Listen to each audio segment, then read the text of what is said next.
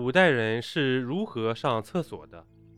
人们的日常生活都离不开衣食住行玩、吃喝拉撒睡，其中人的三急：尿急、便急、屁急。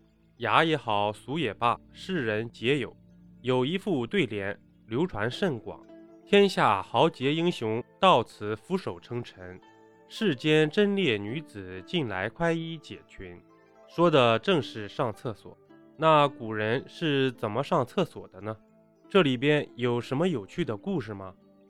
古代上厕所这事是有讲究人的。《世说新语》中记载。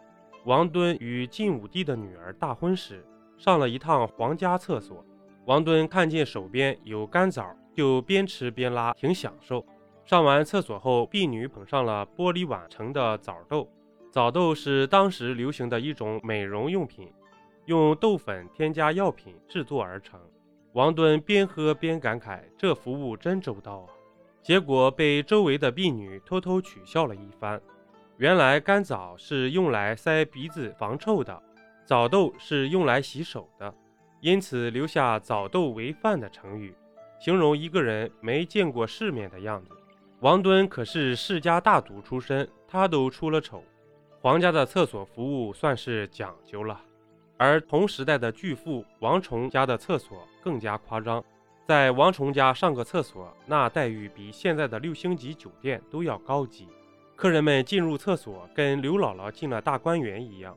王崇家的厕所装修的华美绝伦，厕所在床上铺着华丽的褥子，以绛纱罩住。有两个穿着锦绣的婢女在旁捧着厕筹、香水、香膏、香囊，恭立侍候。厕所香气扑鼻，毫无臭味。上完厕所，客人穿的衣服要直接丢掉，婢女们会给换身新衣服。元末明初有个画家诗人叫倪瓒，是著名的元四家之一。倪瓒的画看起来简约干净，让人有萧疏荒寒之感。后人想模仿他画的神韵非常难，原因之一就是倪瓒的性格底色里是一个深度的洁癖患者。倪瓒家里的厕所是一个香味木头搭建的二层小楼，楼板开一个敞口，下面铺满鹅绒。倪瓒的排泄物掉下的时候，就会有鹅绒飘起来包住。上完厕所，仆人立刻清理干净，换上新的鹅绒。这样的方式既没有声音，又没有味道，可谓是那时最梦幻的如厕体验之一了。但命运轮转，世事无常，倪瓒最后被绑在马桶边，恶心死了。晚清的慈禧太后上厕所讲究也大，据《宫女谈往录》记载。慈禧上厕所时会说：“传官房，皇上、太后、嫔妃、皇子女们便盆叫官房。”宫女们立刻行动起来，各有各的差事。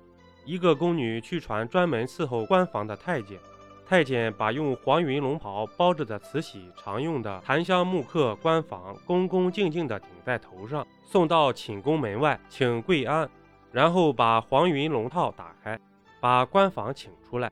由宫女捧进更衣室，另有宫女赶紧去取油布，把地面铺起来，再把特制的厕纸放在官房外刻着的壁虎的嘴上。官房里放香木的细末，便物下坠后立刻滚入香木末里，被香木末包起来，根本看不见脏东西，当然更不会有什么恶臭味了。完毕后，官房由宫女捧出寝宫，在寝宫门外伺候的太监双手接过官房。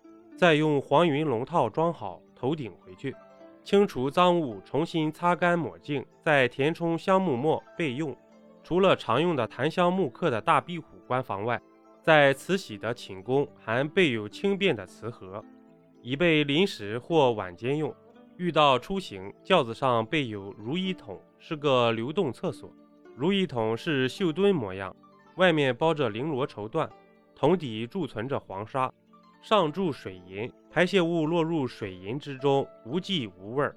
另外，像五代时的后蜀国君孟昶，明代奸臣严嵩的儿子严世蕃用的便盆，都是用七宝嵌金制成，上面都是珍珠玛瑙。虽然有这些奢靡的如厕案例，但对古代绝大部分的人而言，上厕所绝对不是一件轻松的事。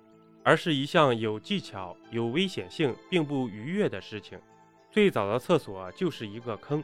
距今五千年的西安半坡村氏族部落遗址里发现的一个土坑，被视作中国厕所的起源。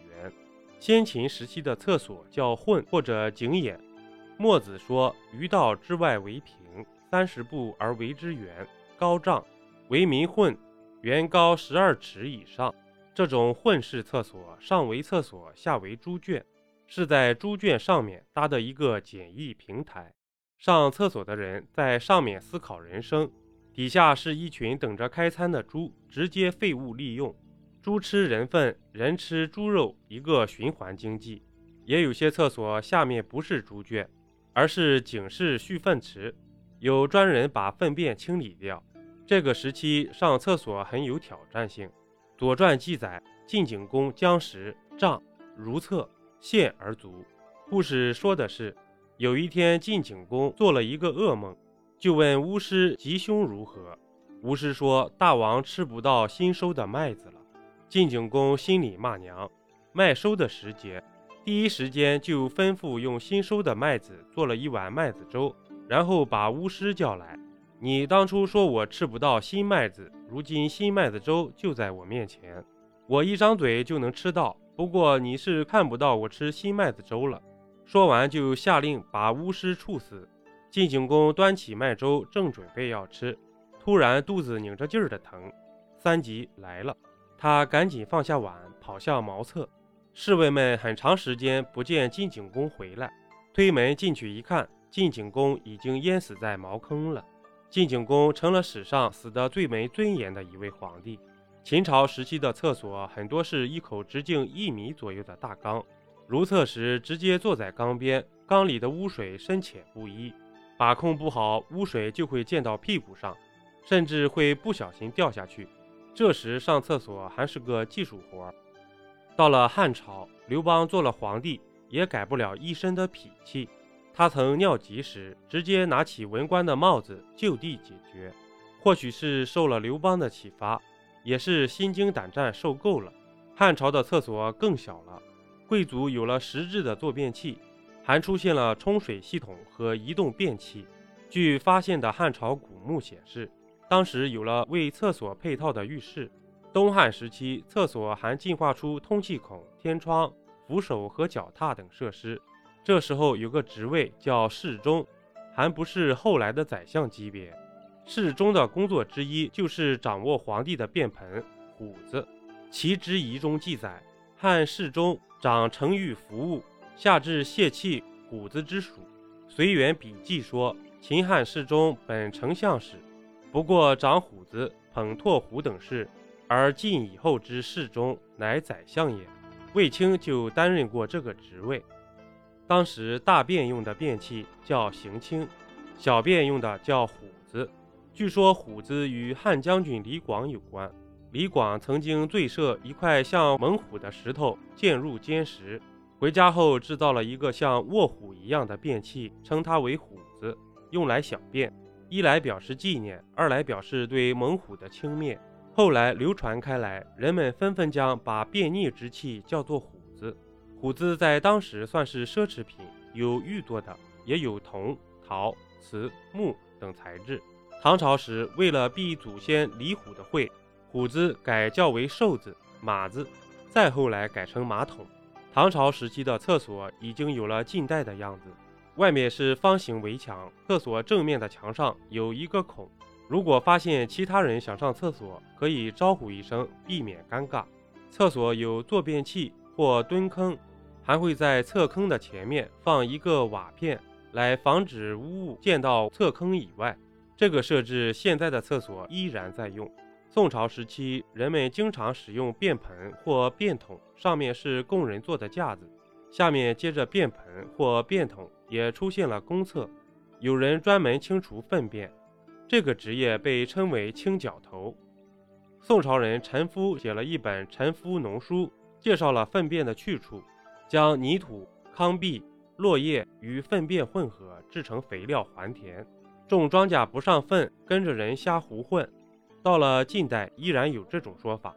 宋朝已经出现了较合理的排污系统。赣州的福寿沟就是那时留下来的排污设施，而清剿头们竞争也激烈，街道因此被收拾得很干净，号称花光满路。但明清时期公厕的管理比较混乱，当时公厕少，即便有也收费，老百姓甚至官员三级的时候也就随地解决了。北地粪秽盈路，京师尤甚，白日鲜裸，不必官长。体统谢月，小人相习而暗消静淡之心。明末清初的小说《掘新坑千鬼成财主》，描述了一位叫穆太公的人盖厕所，还免费提供擦屁股的草纸，吸引大家上厕所，然后卖粪便给农户，利用这个商机发了财。一直到建国初，上厕所难还是个问题，老百姓在家有便桶或简易厕所。而在外也不太去收费的公厕，随地大小便是常态。全国劳模最美奋斗者石传祥，从十四岁开始就在私人粪场当起了挑粪工，一直到建国之后还在坚持从事这个行业。到十九世纪，英国人发明了抽水马桶，加上排污管道和自来水管道的普及，人类才有了现在清洁安全的厕所。但直到今天。全世界仍然有接近百分之四十的人没有清洁安全的厕所上。一些基础设施差的国家，比如印度，人们依然只能在街道和草丛大小便。本集播讲完毕，点个关注，订阅一下哦，下集我们不见不散。